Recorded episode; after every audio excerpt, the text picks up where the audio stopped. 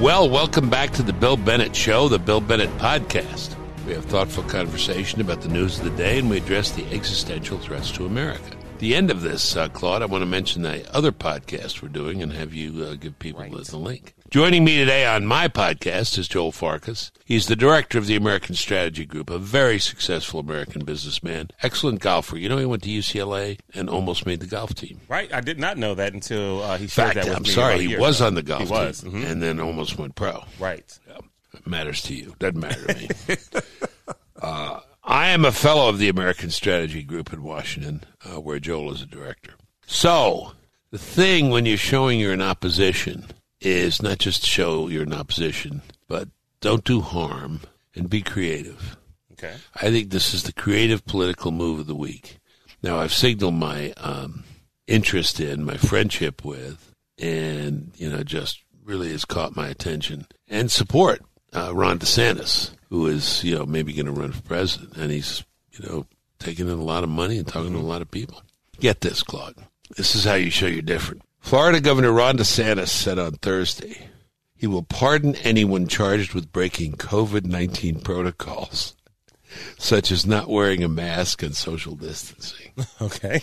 It's because people have been arrested and convicted. Right, right. The governor made the remarks after two gym owners, Mike and Jillian Carnivale, faced criminal penalties for refusing to enforce these protocols. DeSantis said he would order a 60-day reprieve for the gym owners that would delay their cases. During that time, a clemency board will meet to issue pardons to the gym owners and Florida residents who have similar charges against them. Isn't that interesting? Let me finish.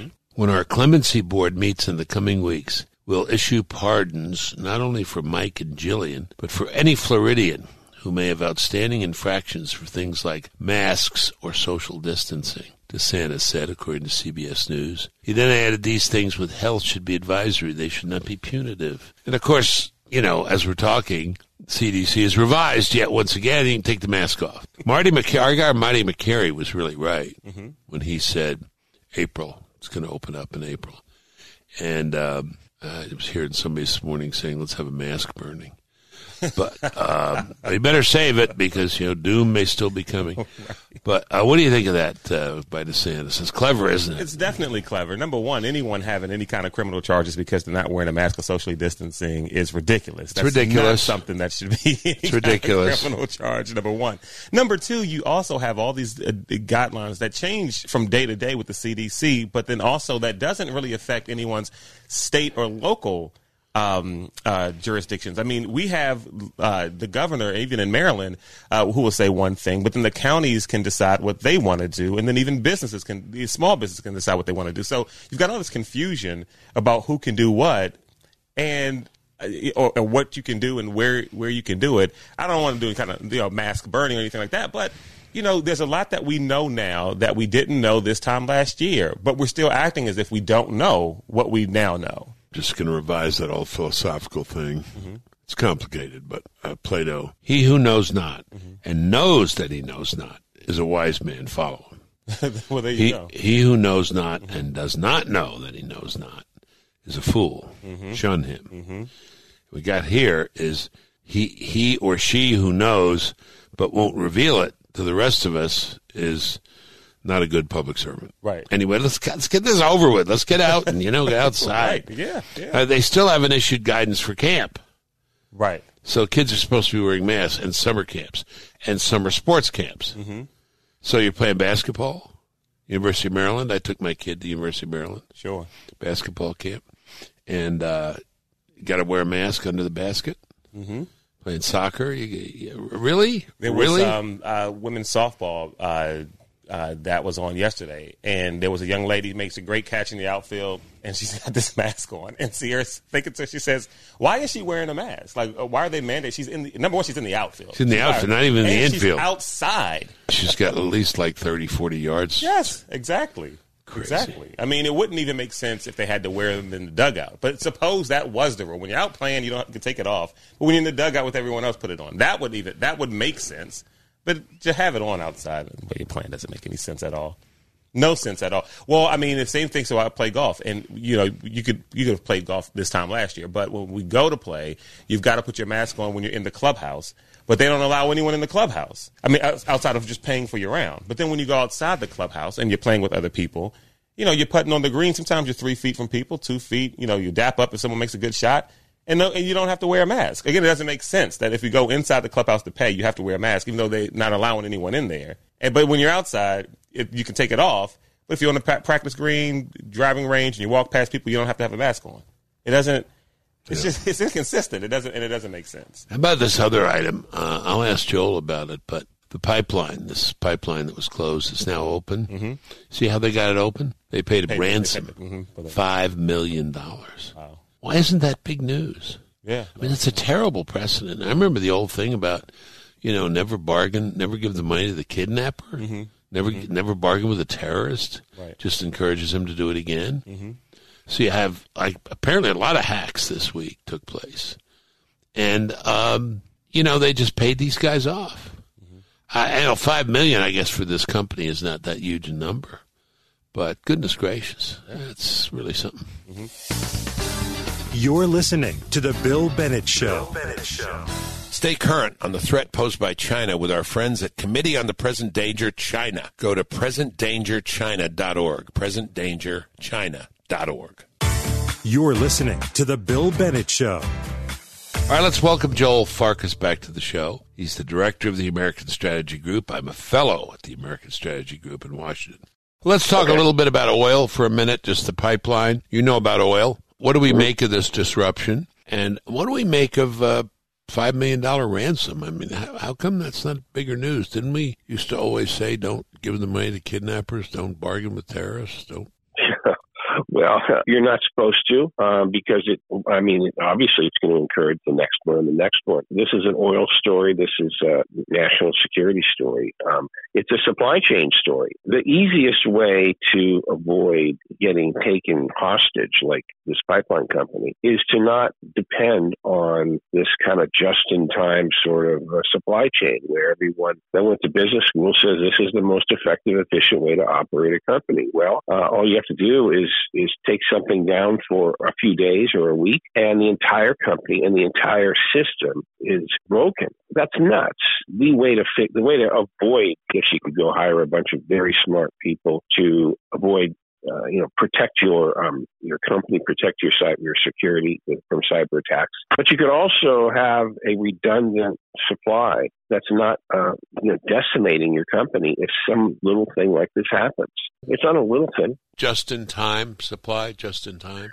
Yeah, just in time. You know, you try to figure out the most efficient way to deliver the product at the time that people need it. I see. So that you don't have to have too much capacity and too much storage and too much of all these other things. But these other things are redundant infrastructure so that you don't get attacked when someone does this to you. That's very interesting. And if you're not vulnerable to an attack, there's two basic ways. Try to protect against the attack or don't be vulnerable to an attack. Both work. Yeah, I got you. That's very interesting, the just-in-time. I took advantage of that theory and that practice when I was director of drug policy for President Bush the First, because we had a plan. It was a good plan. We never put into effect to disrupt the shipment of cocaine into the United States. We found out there were 3 cocaine processing plants, and they were, I guess, a new phrase for me, all just-in-time plants. And we had a plan to take all 3 of them out one night, and it would have stopped the flow of cocaine into the United States in 1989 for 6 months. Wow. Which gives you, which means the price goes up, gives you time to help people and so on. Big fight in the cabinet about it. I lost the fight, but we should have done it. But they had that same thing. Well, they were just processing only what they needed to ship out because they didn't have capacity. What you described is exactly the same thing. Yeah. It's a very good analogy. Okay. We got so many things to talk about. Talk about Israel. You sent me some very interesting things this morning. Tell me how you see this. How serious is this situation now with Hamas and Israel? And Iran, I assume, is behind Hamas, right? Yes. I mean, Hamas doesn't have thousands of rockets they manufacture based on Russian technology. So, of course, Iran is behind it. It's very serious. It's also a continuation of Hamas's ideology, which is, let's not forget, it's to destroy, annihilate, and decimate Israel. That's the ideology of Hamas. And that's the ideology of Iran. Destroy, annihilate, decimate Israel. And lest we not forget that. What's also very serious is the fact that many of our elected officials, almost all of whom are in the Democrat Party, actually seem to be changing their opinion on whether or not Israel has the right to defend herself and whether or not Israel is provoking these kinds of issues. These kinds of opinions foisted by the liberal left-wing people of the Democrat Party are just so lacking of context, history, fact of any sort. It is a rabid opinion designed to throw themselves into a political conflict. And for those listeners who want to discern what I'm saying, I would like you to try to find one time that any of those left-wing progressive radicals in the Democrat Party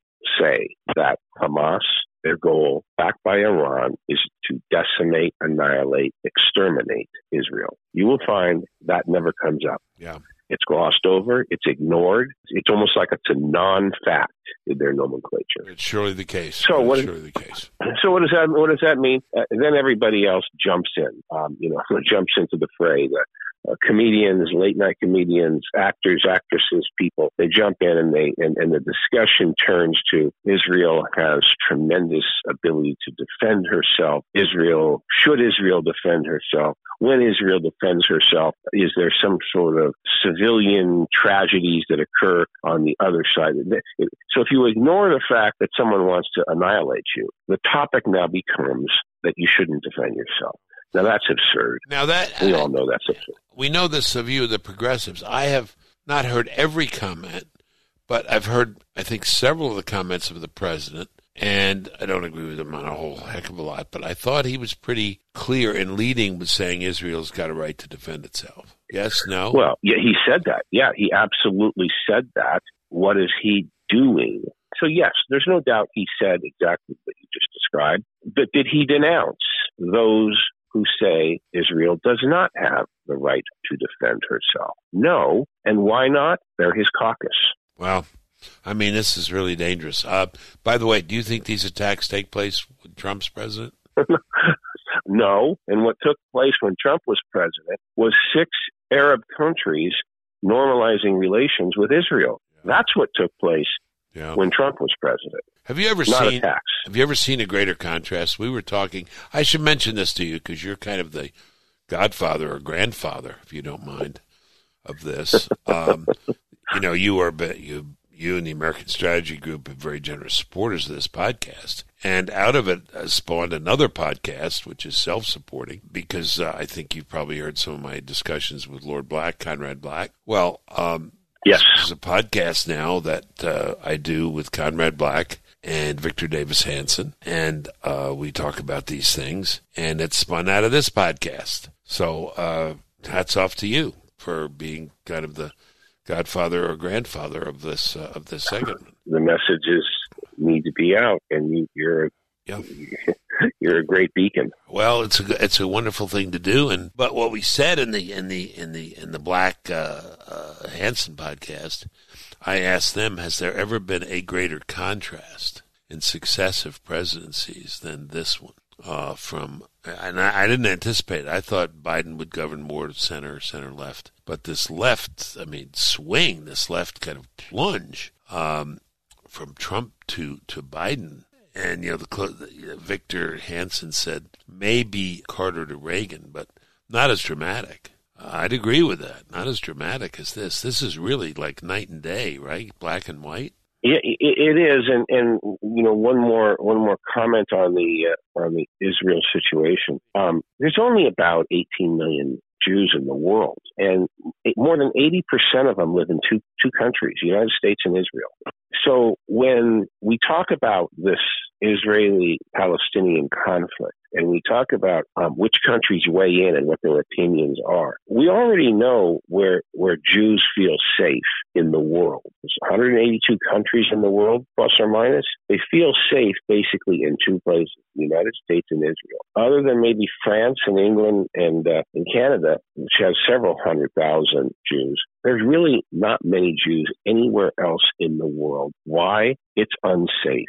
Now, I would turn that around. This is my opinion.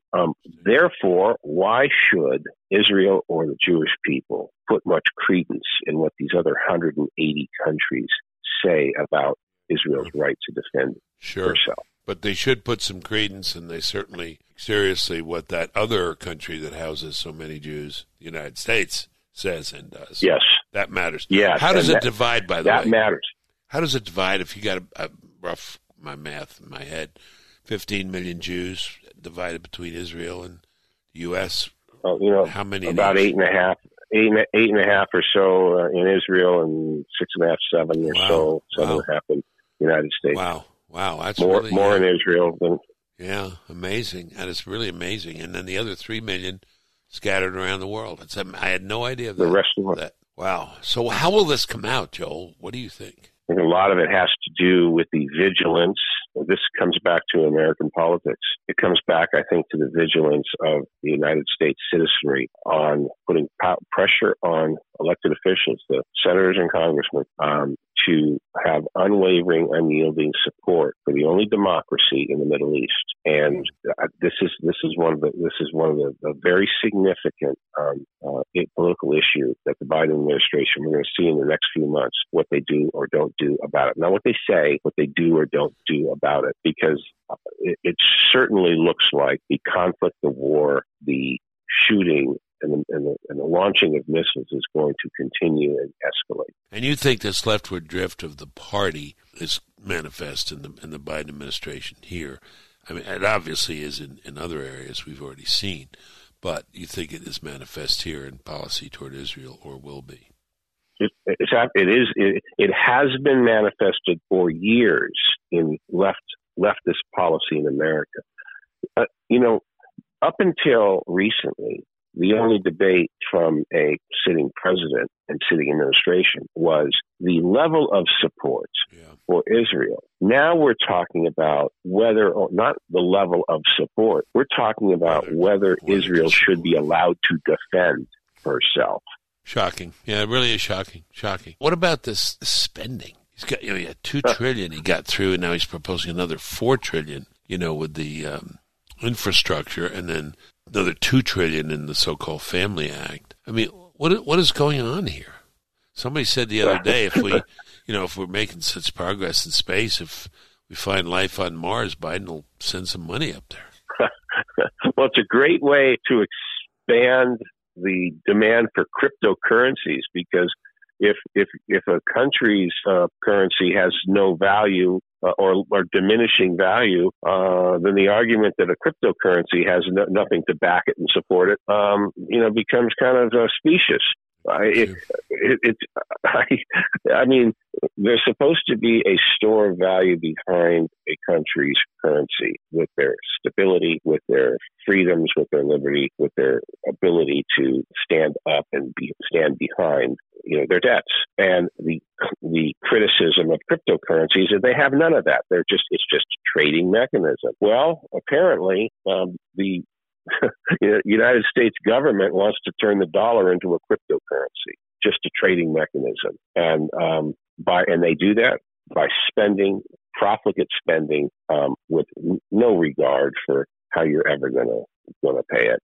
That's my humorous, not so humorous take on where the dollar's headed. It's going to be a Bitcoin pretty soon. So we're going to inflation. Yes. Anyone who doesn't believe that we are in inflation right now is not paying attention. Okay. Lumber prices have gone up 2 to 3 times in the last several months. Yeah. Almost any commodity on anything that someone is as an input. You know, the sweeteners from orange juice and sweeteners and things that go into drinks that are being manufactured.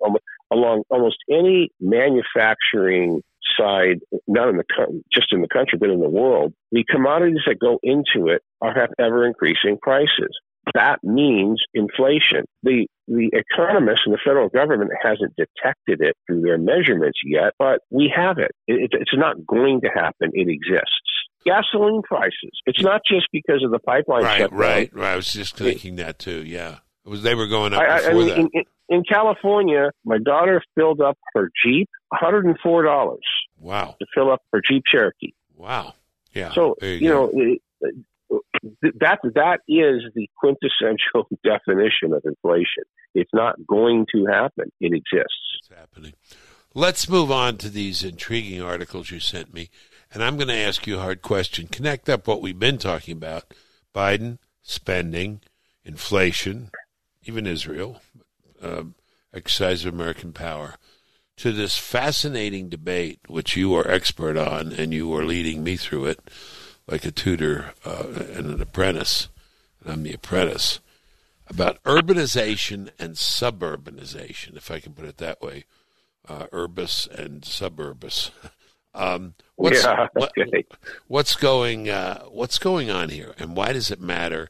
And what I'm fascinated, as you know, what aspect is particularly. What are the politics of this? But first, lay it out. What's the debate about?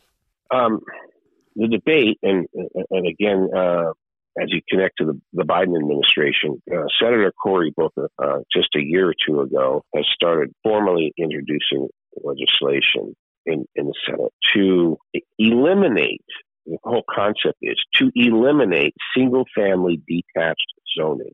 And one of the ways that Senator Booker is promoting this is to say, federally, anywhere within the United States, all local governments, all 19,000 plus local governments, it will be illegal for them to restrict attached high density housing within single family detached areas.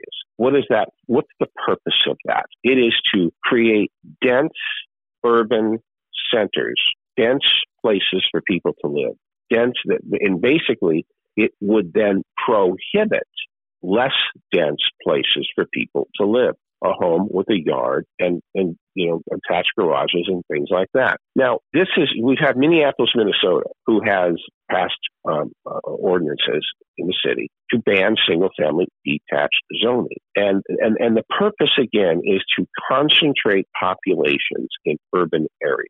Not unlike China. China is one of the greatest promoters of urbanizing their entire population. Now, what is the reason behind it? That the environmental, ecological reason. Everyone's heard the term suburban sprawl. So Cory Booker, Senator Booker, would say we are trying to help the environment by eliminating suburban sprawl, which is an attack on the environment. That's the justification for what I just said. Now, we know that, and when I say we know, we can get into this in way more detail, but I would ask anyone who just step back and look and see when you look at a city, without criticizing the city, which I do oftentimes, a city is the least diverse, biodiverse structure to live in the world. You don't have parks. You don't have open space. In many cases, you don't have hardly any species of birds. Or in China, there's studies of when people see and live in a Chinese city, they see a squirrel, they take pictures of it because it's almost unbelievable to even see one. You're living in a place, and the food is not produced in the city. The energy is not produced in the city. The water is not produced in the city. These are resources that are taken away from the suburban, rural, and farther away environments, and with tremendous amount of cost and energy brought to this urban environment. So the notion that an urban core is more environmentally sensitive than a suburban or exurban, quote unquote, sprawling area is complete, verifiable nonsense. But is the purpose here, in their minds and hearts, even if they're mistaken, to prevent this sprawl and environmental pollution, or is the purpose otherwise, political? The argument is they're preventing, quote-unquote, environmental damage. The real reason is political control, period. Because? Political control, period. It's easier to control your population if they're dependent on you to deliver electricity, to deliver gas, to deliver fuel, to deliver food, and to dictate to you what home you live in, how big it is, and where it is. And the entire history of Europe and Asia in terms of how did these regimes over the last 5,000+ years control large swaths of area? They did it by doing what I just said. The rivers, the food, the energy, where people live. If they're concentrated and their supplies are either allowed or cut off by those in control, it's an easier way to control a large population. China has always said that they are ameliorating poverty in China by taking their poor agricultural population and putting them in these cities. There's 20, 30 million plus people. And that is their explanation of ameliorating poverty. Well, I would like somebody to go look at those cities of 20 and 30 million people and see how that population is living and existing today and explain to me why that is not impoverished. It is not only impoverished, it is controlled, it is dominated. And that is what China has done. And what did they do? How did they support this? By supporting virtually every American university planning department with lots of money and lots of propaganda, so that every single planning department in America is now called an urban planning department. And the founders of these planning departments are so proud of the fact that they have been a part of encouraging the urbanization of China. UCLA's founder is one of those, UCLA Urban Planning Department. Now, the people that are moving to these urban cores, somebody can easily Google the top 30 largest cities in the world. Look at the names of them and tell me that they don't have the highest income inequality, the highest poverty, the worst health, the highest rate of disease. All of those cities have those things in common. Do you know I'll ask Claude to look it up, but the top 5 or 10 cities in population in the world? You know, I'm going to guess, but it might be, in India. Yeah, look it up. They'd be in India. They'd be in China. Maybe Mexico City might be up there. Mumbai, Shanghai, there's actually Wuhan. Wuhan's in the top 30, believe it or not. Claude, you got it? Yeah. Yeah, let's see. So we've got Tokyo, Delhi, Shanghai, Sao Paulo, and Mexico City. Yeah, there you go. You're right, Joel. Mm-hmm. Right on point. So those are, you would not call those healthy places, right? They don't produce right. Their food supply. They don't produce their energy.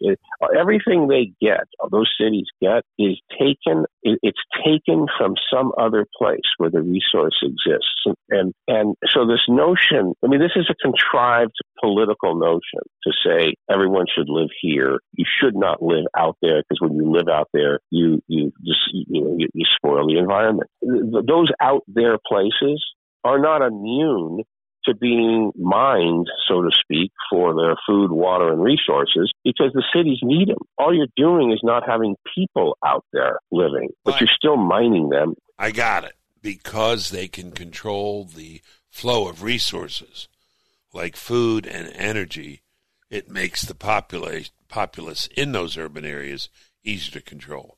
They're habituated to being controlled, right? To being taken care of. Yes. Now, that is the political reason. But there's a second thing, which I did not know, which I think I read it correctly, brought to light in this paper you sent me by Professor Berger, which is that, in fact, in terms of pollution, the whole suburban sprawl argument that the suburbs are worse polluters than the cities is not true. It's not true. It's correct. It's not true. Okay. I kind of suggested when you mine these you know, these things that we just talked about, food, water, energy, the like, goods, services. The cost of movement and the transportation of them and the storage of them in the vicinity of a large population center.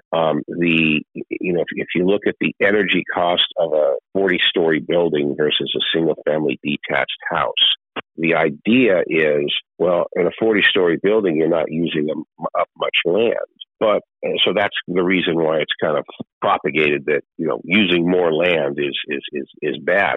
But that's ignoring how you still have the same, these people that you have that are getting housed, clothed, fed, warmed, cooled, and it doesn't change the fact. So when you have to take all that energy and move it to that place, it's tremendously expensive and it's tremendously impactful on the environment. Again, so that's the reason why. The only thing that people living further away, there might be a few others, but the only substantial thing that is more impactful by people living in suburbs, exurbs, more rural areas, is whether or not they use a car to travel to the urban center. We know most of them, but doing our traffic studies and empirical evidence, when people are living in the outer-lying areas, most of their trips are their vehicle trips are within their community or within the general vicinity of their community. If you have the belief that people living out there, in order to work, have to drive into the city, then when you model that, you're gonna come up with a lot of vehicle miles traveled by a car going from the suburbs to the urban area because they believe they have to work there. Well, guess what? People don't have to work in the urban core anymore, and this trend has been going on for more than a decade. People are not working in the urban core. They're working somewhere else. The job dispersion, where jobs are dispersed, are all over the country. So why in the world would you not live near where you're working? And that is in the suburbs, and that is in the exurbs, and that is in more rural areas. Claude and I are sitting here in what we call the swamp, DC, and, you know, from... Yeah. Maybe not lately with COVID, but normal non-COVID days, you know, from 7 in the morning to 9:30, there's nothing but bumper to bumper coming into the city from Virginia, from Maryland, into the city. Government jobs. Yes. Well, that is an anomaly. It happens. All right, it is an anomaly. Let me give you another example.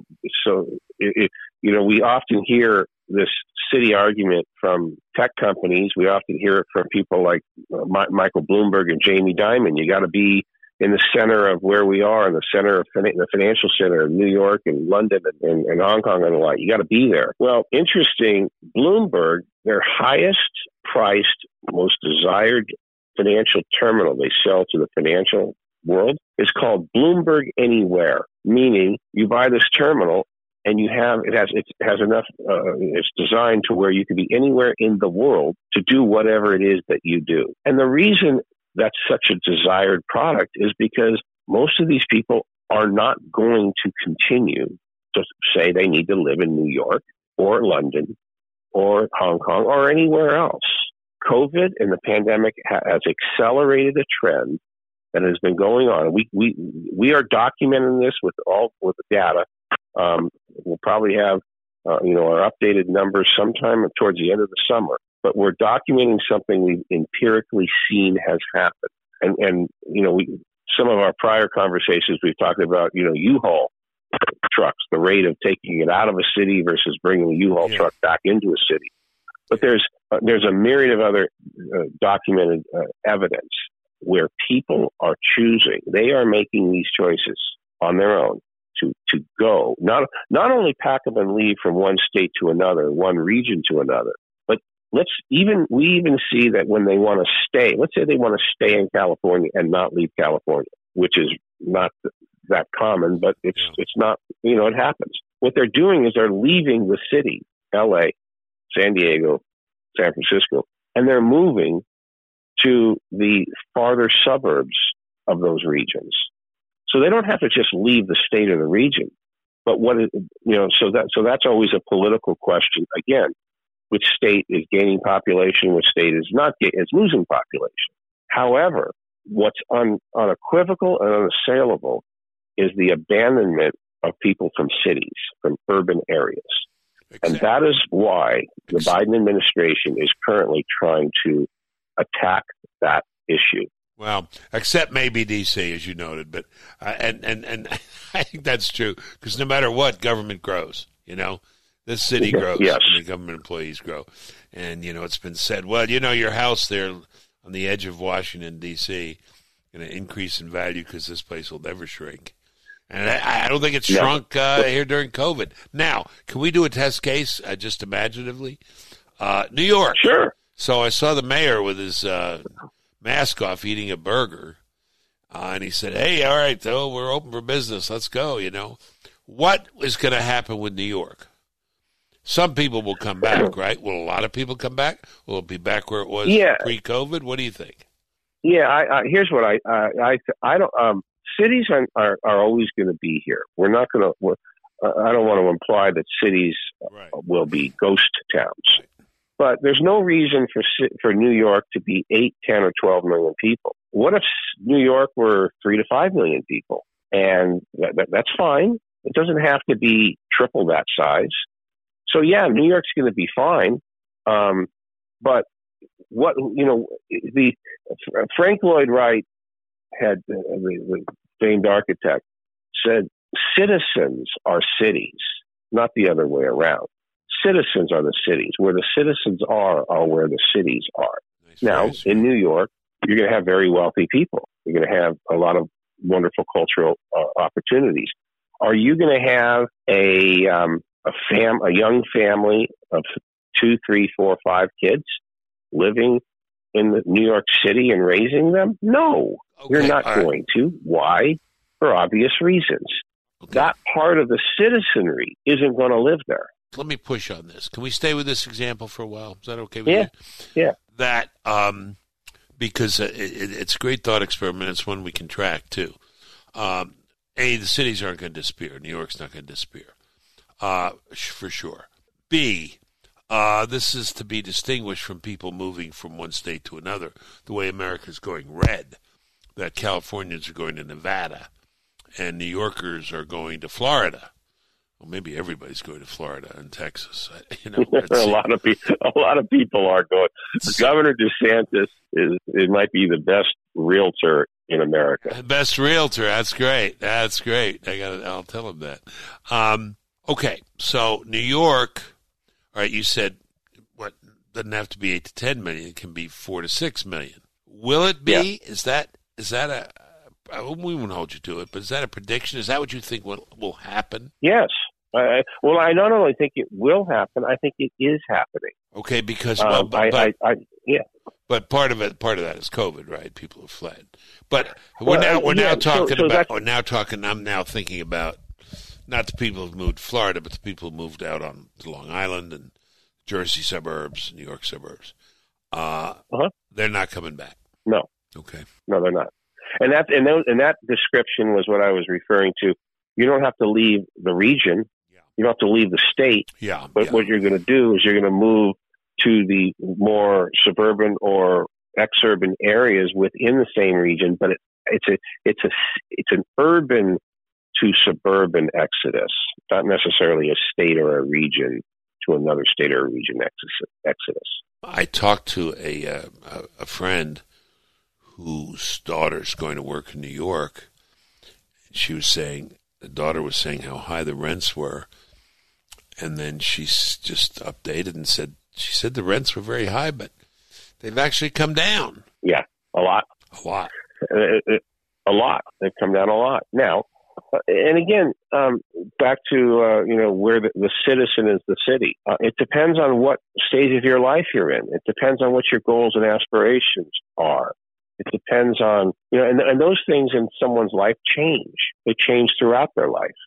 What you do at 24 years old is not what you do at 34 or 44 or 84. They're all different. I would say if the American population chooses to not have families and raise kids, that will affect the fact that more of those people may want to live in a city. So that's another you know, issue to put into the mix. But we are seeing that, you know, kids that are now getting into their late 20s, early 30s and the like, we're seeing a pretty good continuation of family formation and kids and raising those things. When you have that lifestyle, when you have that interest, that goal, that aspiration, you are absolutely not going to raise that family in San Francisco, downtown LA, or New York. It's just not going to. You could not possibly afford to, even if you had this impetus and this taste to want to. You could never afford to raise that family in those locales.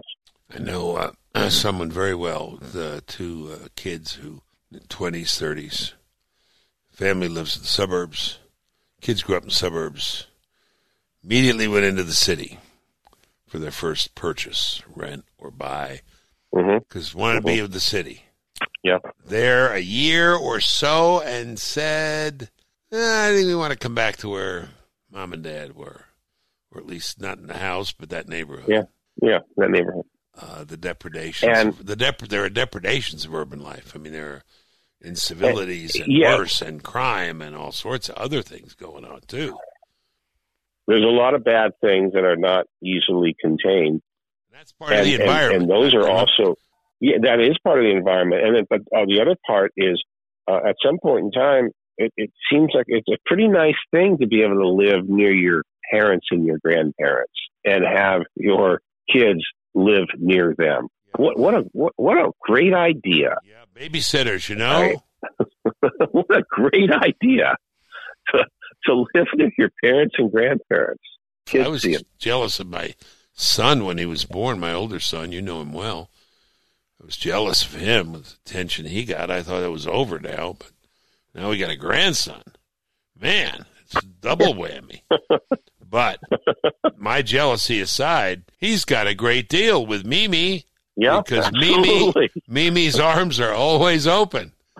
Always available. Give me that baby. I have attended in my career, my 40-year real estate career, more than 1,600 planning commission, city council, county commissioner, and homeowners association meetings, and probably way more than that, probably. And the one common theme that I have heard in virtually every one of those meetings has been, I wish my kids and my grandkids could afford to live where I grew up and where I live.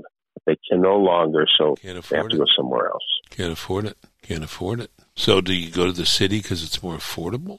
That's not why. Well, that's not why they go to the city. That's not why these kids make the exodus to New York, which is, now I agree with you, slowing down, diminishing. And it's not as if, you know, we use the word city as if it's one homogeneous definition. Right. What we're really talking about is very large cities.